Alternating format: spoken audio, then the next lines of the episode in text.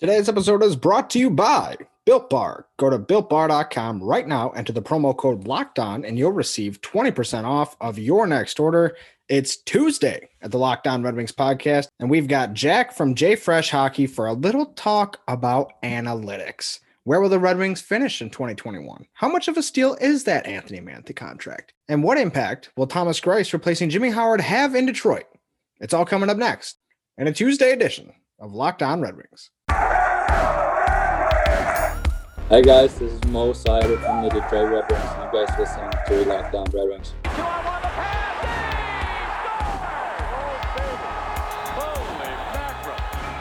You're Locked On Red Wings, your daily podcast on the Detroit Red Wings, part of the Locked On Podcast Network.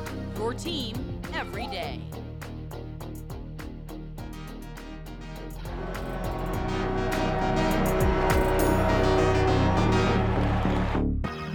Right, everybody, welcome back to the Locked On Red Wings podcast. Today is Tuesday, December 15th, 2020. Happy holidays, folks. The Christmas season is almost here. Hanukkah is already here.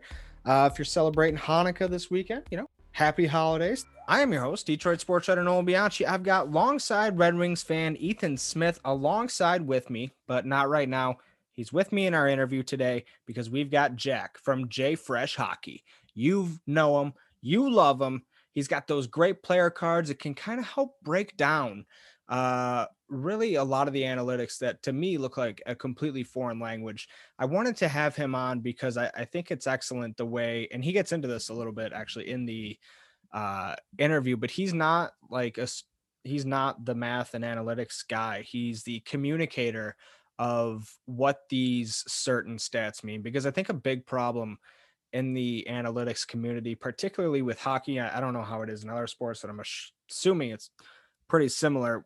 In hockey, it's like, and if you, it's very tough to get into analytics if you aren't a little bit already analytically inclined. And I'm talking like the advanced metrics, obviously, like everybody knows points per game, uh, things like that. But for me, it's like I I always want to like really kind of get a full grasp of it, but it kind of feels to me like I'm reading a textbook. And Jack does a really good job of kind of breaking it all down and making it very easily digestible even if somebody who you know doesn't have any knowledge or has a very baseline knowledge of these advanced metrics they can kind of understand and it really just puts things into context uh, that will help give an idea of how much a player is worth. Uh, so it was a great episode. I had a ton of fun doing it. Jack's awesome. I'm sure we'll have him back in the future. Uh, before we do that, just want to tell you guys to follow us on Twitter at LO underscore Red Wings. Once January rolls around, I imagine we are going to go back to five days a week. And that is one of the best ways to make sure that you never miss an episode. But we've got great highlights. We've got throwback clips on there outside as well. Lots of great discussions. It's like a little internet uh, forum, if you will. So go check that out. But we won't take any more of your time. Let's get to the interview. Here he is, Jack from J Fresh Hockey. This is uh, Bertuzzi looking at Setoguchi across the ice, and "You're dead" seems to be what uh, he's mouthing. All right, at this time, we now welcome on from J Fresh Hockey, but not named J Fresh. It is Jack, the analytics wizard. You can find his work on Patreon. He's popping off on Twitter these days, and he provides some great, great services, some great analytics. The creator of the player card. Uh, we're really excited to have you on, Jack. How's it going today, man? Not too bad. How are you? Not bad at all. Uh, so I, I am admittedly uh, an idiot when it comes to analytics. I know next to nothing about them. I know they matter, but I failed statistics in college and I failed accounting twice. So math is not my strong suit. Can you tell us a little bit more about your Patreon and, and what you do specifically? Sure. Well, I'll tell you first and foremost, I, I, think that I am a lot closer to you in terms of math ability than, than I am to a lot of the modelers that are usually talking about analytics. Uh, and, and my high school report card would bear that out. Uh, I, I, am more kind of in the area of instead of building models myself, uh, I, I, kind of am more in the communications area. So I am focused, like you said on my Patreon, a lot of the stuff that's on there is kind of visualizations uh, and, and kind of things that maybe communicate some complex data in a way where it does kind of resonate and make a little bit more sense for just your average hockey fan, like somebody who comes to hockey analytics by way of the hockey as opposed to the uh, the math or statistics part. So just kind of trying to bridge that gap a little bit and, and make some of these more complex uh, uh, concepts just a little bit more connected to what you might see on the ice. Uh, and then uh, in, in terms of writing, I, have been doing quite a bit of that lately. And uh, most of that is focused on, you know, the same kind of thing, really kind of bridging the gap between what you see on the ice or how you might understand hockey to work uh, and the analytics that exist. And, and, there's a lot of stuff out there in the public that I think a lot of people might not even be aware of that uh, really can kind of tell a complete story about a player or a team that you wouldn't necessarily get just by focusing on the numbers alone or, or just by watching the games yourself. So that's kind of the area that I try to focus on. Well, the communication part of it is, I mean, ultimately just as important as the like math and and statistical part of it all, because I think that's one thing that deters a lot of people from uh, using these advanced statistics and metrics is the fact that they want to learn about them, but they go to the you know they go to the web pages or whatever wherever they go to try and learn about it, and it's it's very it's presented in a very rigorously learned academic way, I guess would be the way I, I would describe it. Sure. And I, I, mean, the people who make the models themselves tend to be academics in that sense. I mean, Micah McCurdy, who's kind of maybe the most prominent public hawk analyst out there right now. I mean, he literally is a math professor at uh, St. Mary's University, which also just so happens to be uh, in Halifax as well. Uh, you know, the, the evolving wild twins, uh, they also have a hard stats background. They like you can read kind of their breakdowns, and like you said, they're very rigorous, have a very kind of peer reviewed feel to them. Which, uh, if that's where you're coming from, and I mean, they do incredible work because of that background. But if you're trying to just figure out kind of maybe how wins above replacement works or how that really connects to what you're seeing on the ice, that might not necessarily come through. And and I think that's where, you know, like I said before, me coming more from the hockey fan perspective than the hard stats perspective. I will say I didn't fail stats in college, but I also didn't blow anybody away either. Uh, you know, I, I, feel like maybe that's that's kind of an area that I didn't kind of set out to fill in, but it just kind of organically happened where people were kind of taking a little bit note of what I was doing and kind of as I was learning both sides of the game a little bit more, even just over the course of this year, I think uh, it's something that has, has kind of led to some interesting things. Now, Jack, I hope you don't mind if we take a quick pause because this conversation is making me a little hungry. So, what I think I'm going to do is reach for the best tasting protein bar ever. That's right, folks. I'm talking Built Bar. It's improved, it's even more deliciouser than ever before. They've got six new flavors caramel brownie, cookies and cream, cherry barcia, lemon almond cheesecake, carrot cake, and apple almond crisp. All of them, of course, are covered in 100% chocolate. They're soft and they're easy to chew. And that includes the 12 original flavors, which I won't even bother going into right now, but they are all delicious. Half of them got nuts, half of them don't got nuts. So whether you're a nut lover or uh, a nut allergic person, this bar is for you. And especially if you're a health conscious guy looking to lose or maintain weight while indulging in a delicious treat. Now, when I'm trying to get in shape, I'm somebody who is constantly on the lookouts for ways that I can, you know, kind of get my fix. I'm a, I'm a, I'm a chronic snacker. I'm a late night overeater. It is what it is. But Built Bar has helped keep me going through the day strong, not only getting that fix, but also not making me hungry once 11, 12 o'clock rolls around. I'm usually going downstairs, starting to dig through the freezer, see what I can whip up. It's usually fatty, it's usually got a lot of carbs. It is not good for me. But thanks to the Built Bar, I've been able to stay full all night long and you know just kind of be like a regular person. It's kind of nice. Uh, go to builtbar.com right now and use promo code locked on you'll get 20% off of your next order. That's promo code locked on for 20% off at builtbar.com all right, back here for segment two. But before we go on with Jack from J Fresh Hockey, I do got to remind you guys to press that subscribe button because tomorrow we're going to have part two coming. It's going to be just as riveting. It's going to be just as fun. There's going to be lots of laughs. There's going to be lots of tears. We've got it all. So be sure to go check that out. And the only way that you can make sure that it's ready first thing in the morning is by pressing that subscribe button. All right, let's get back to the interview. McCarty draws. McCarty in. McCarty.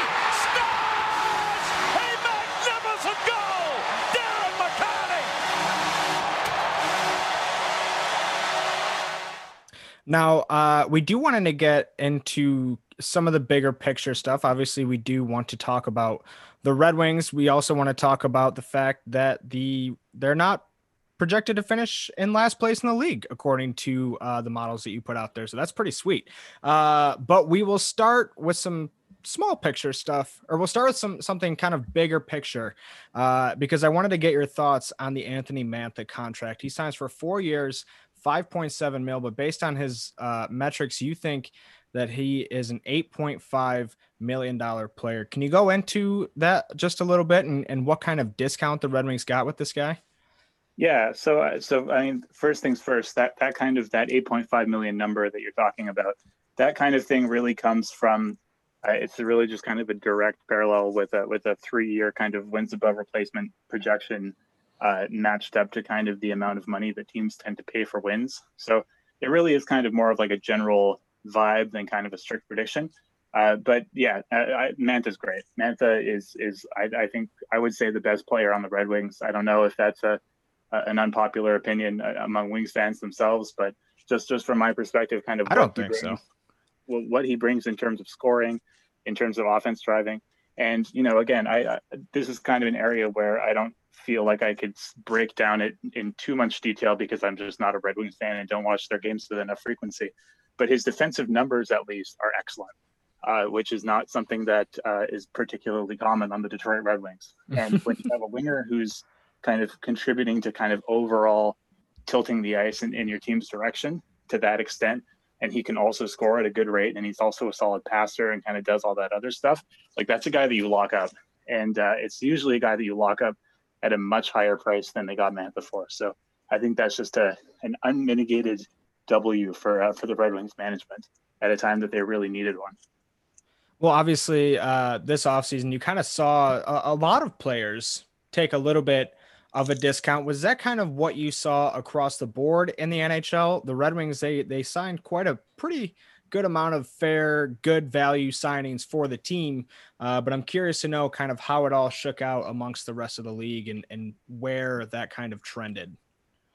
Yeah, I think generally, uh, and I, am not a person who's kind of put together a model like this, but there are people who put together like contract predictions that are based on a variety of inputs, uh, and those tended to be still pretty accurate this year. There were a couple players who obviously took shorter term deals than they normally would have because of present circumstances. But I think the biggest thing is that guys on that kind of bottom end of the league who could be considered depth players really got kind of pushed out from a price perspective just because of the flat cap and, and all these big contracts had been signed with the expectation that the cap would be going up. And so kind of the squeeze was really hitting. And so your guys, you know, like your, your Troy Stechers or your Jon Merrills or, or guys like that really just weren't in a position where they were able to get the contracts that they deserved. And there were teams that were smart enough to take advantage of that. And uh, we can talk about it later, but I think the Red Wings were definitely one of them. Another guy who I was surprised to see with a high war value was Filip Zadina. Uh, he hasn't really played with the Red Wings a ton uh, up to now, uh, but he has the really tough situation of being drafted right uh, before Quinn Hughes. Uh, like, what do you think about Zadina's game and what the metrics say about it?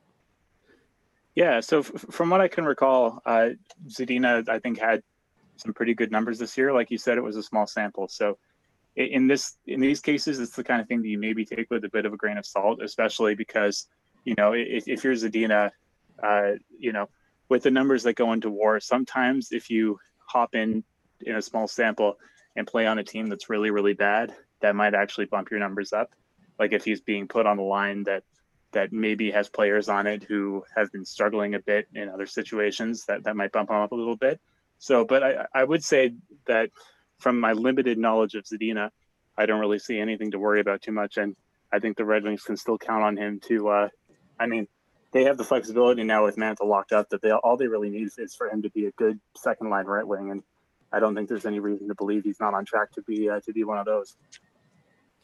When it comes to the power play, like how are those metrics kind of measured differently than even strength? Is it more weighted towards shots on goal and like high percentage shot opportunities, or, or kind of how does that work?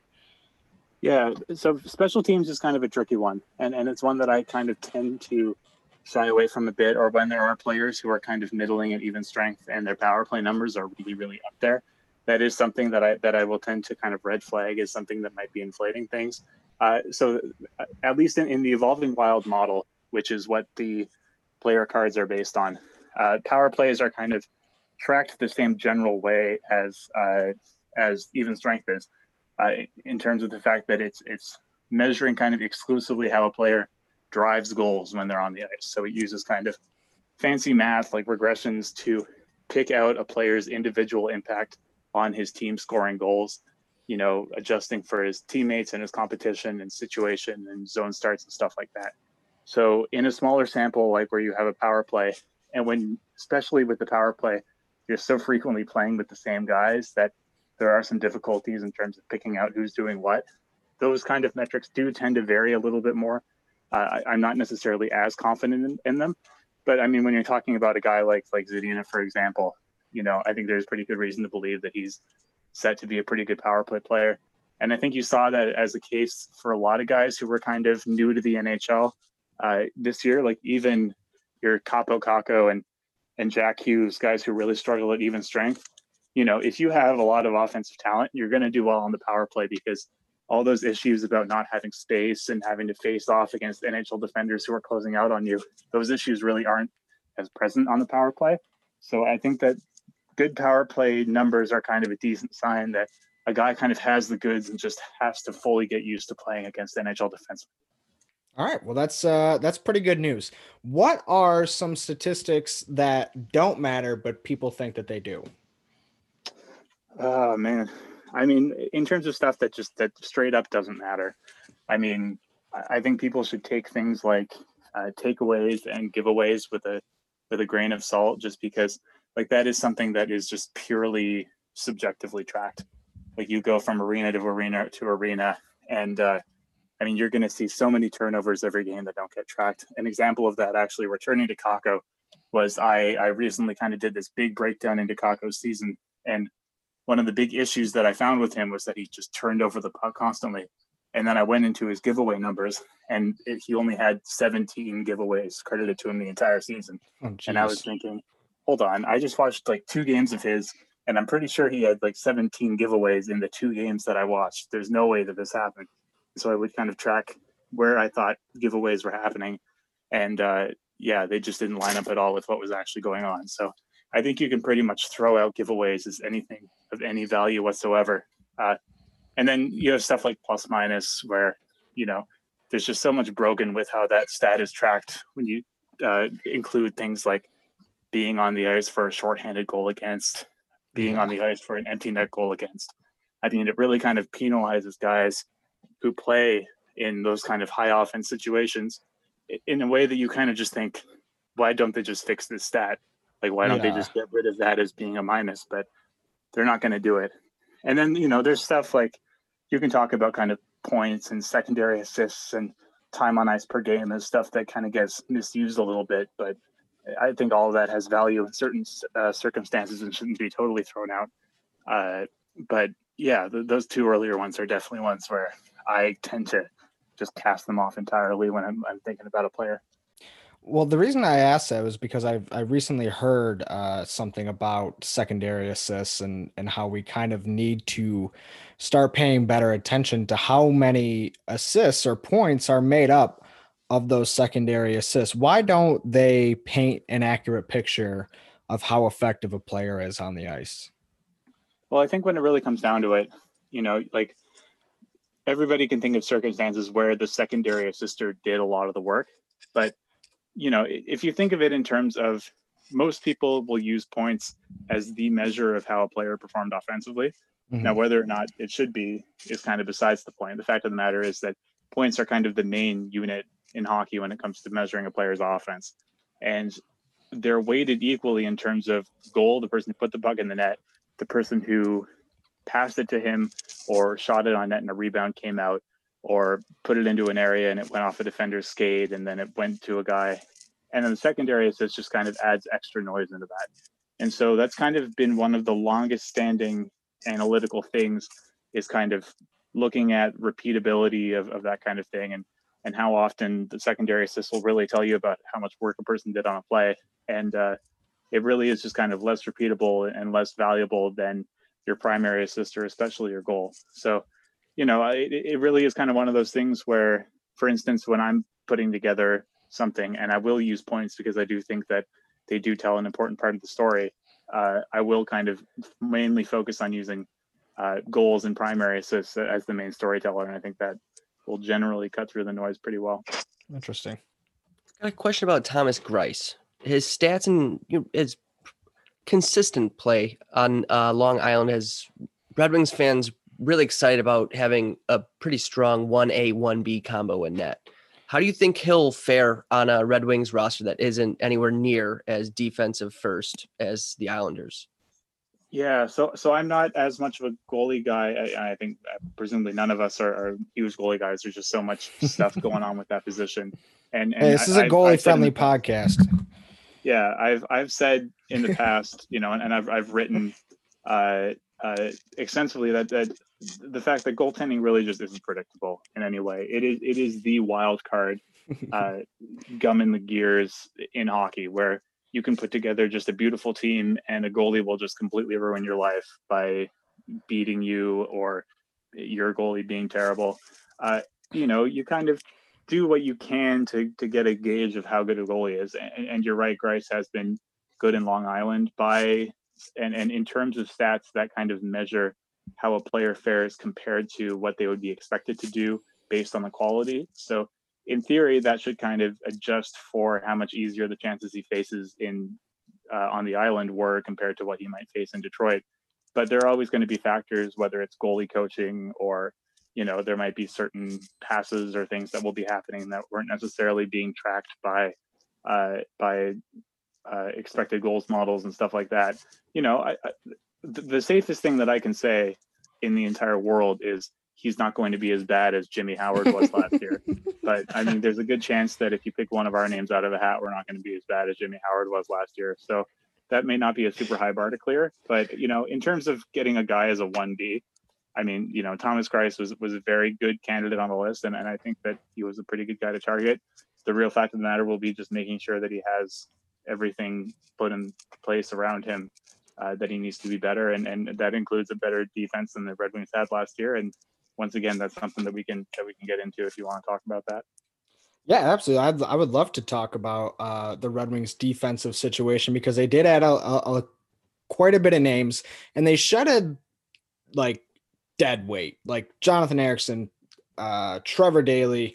Uh, I mean, Mike Green was in and out hurt, but like Ericsson and Daley, they weren't really on the ice that much, and when they were, it was pretty brutal. Uh, what do you think about the pieces that that they added back there this season? I'm a big fan. Uh, uh, like you said, the thing the Red Wings had to do was not bring back, you know, any of Daley or Ericsson or Madison Bowey or, or any of just the like massively sub replacement level, you know, like just not NHL caliber players that they had on the roster last year. And I think that's that's a big reason why I have them ahead of Ottawa is that you know, all the Red Wings basically had to do this summer was replace some not NHL caliber players with NHL caliber players, and they would be much improved. Uh, and and they did that. And the blue line is the perfect example where if you were kind of talking to an analytics guy, which I guess you are, uh, before free agency, and you said who are some really cheap, solid, like bargain bin defensive pickups that you could get, two of them first names that I would say would be Troy Stecher and uh, Jon Merrill. Uh, Stecher on a pretty crummy uh, Vancouver Canucks defense uh, has been a perfectly solid number four, number five right-handed defenseman. Uh, okay at both ends of the ice, not going to blow your mind, but also definitely not going to hurt you.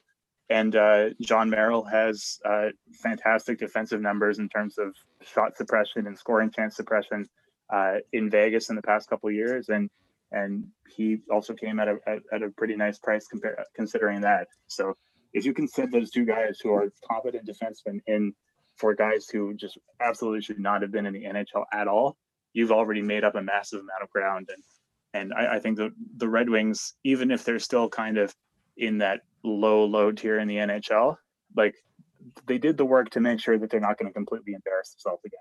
Yeah, which is all we want, to be quite honest with you. Like last season was so. I mean, it was as bad as it sounded, but it was also one of those things that became a parody of itself at times. Like there were, there's like having a bad day, and then there's like waking up to find out somebody broke into your house and then uh, they took all their breakfast with them and then they also took your car keys so you couldn't go to work so you had to walk to work and then it started raining and then you know just like the list goes on and then that continues all the way until midnight. That was the season that the 1920 red wings kind of had was just one disastrous performance after another Yeah, and I think that's worth keeping in mind too. You know, even kind of putting all of these new additions aside, like the Red Wings were spectacularly unlucky last year in terms of on ice percentages. Uh, like we said, kind of Jimmy Howard couldn't stop a beach ball. Uh, you know, th- their guys just weren't scoring goals. Like they they were shooting at a way lower rate than you would have expected. I mean, they were their underlying numbers were still some of the worst in the league, but it kind of compounded with just this hideous bad luck to turn into this nightmare season, kind of in the way that that Colorado season did a couple years ago. yeah So even if they hadn't changed anything, the odds are that they would be a little bit better this year, and, and maybe even you know still the worst team in the league, but just not by a landslide. Uh, but but they didn't do that. They actually got rid of some of the worst players and then brought in guys who have a record of confidence behind them. So I, I think they basically they did what they needed and threaded the needle in a way that they're not kind of a risk of falling out of the lottery, but they're also not going to like ruin Dylan Larkin's life for another year. and I think that was the most important thing they needed to do. Larkin now. Larkin into the Devils zone, going wide with it. Lovejoy forced in there in front of the goal. Scores! Riley Sands got two! What a finish! All right, that is where we will stop it for today. Thank you so much to everybody who tuned in. Tomorrow we got Jay Fresh back. Actually, he said he doesn't like it when people call him Jay Fresh. Evidently, that's not his name. It's just the name of his website. So you learn something new every day. Um, be sure to go follow him on Twitter. He's got a great Twitter feed. He's always tweeting out good information, and he's pretty funny on there. Uh, he'll also be back for part two tomorrow, where we talk about the end the the season projections. The Detroit Red Wings. Spoiler alert: they're not going to finish last, folks. At least according uh, to the model that Jack put out there. So tune back in, and you'll hear his thoughts on why he doesn't think that's going to happen. Uh, and of course, do not miss a big hockey story because it is coming back, folks. And you need to start your week off with Locked On NHL. Every Monday, Locked On Kings host Sarah Evampato interviews local experts covering the biggest stories in hockey. Get reactions to blockbuster trades, deep dives on the team destined to be at the top of the standings, and analysis of hockey's hottest stars. Subscribe to Locked On NHL wherever you get your podcasts. We'll see you back here tomorrow, same time, same place. It's your team every day.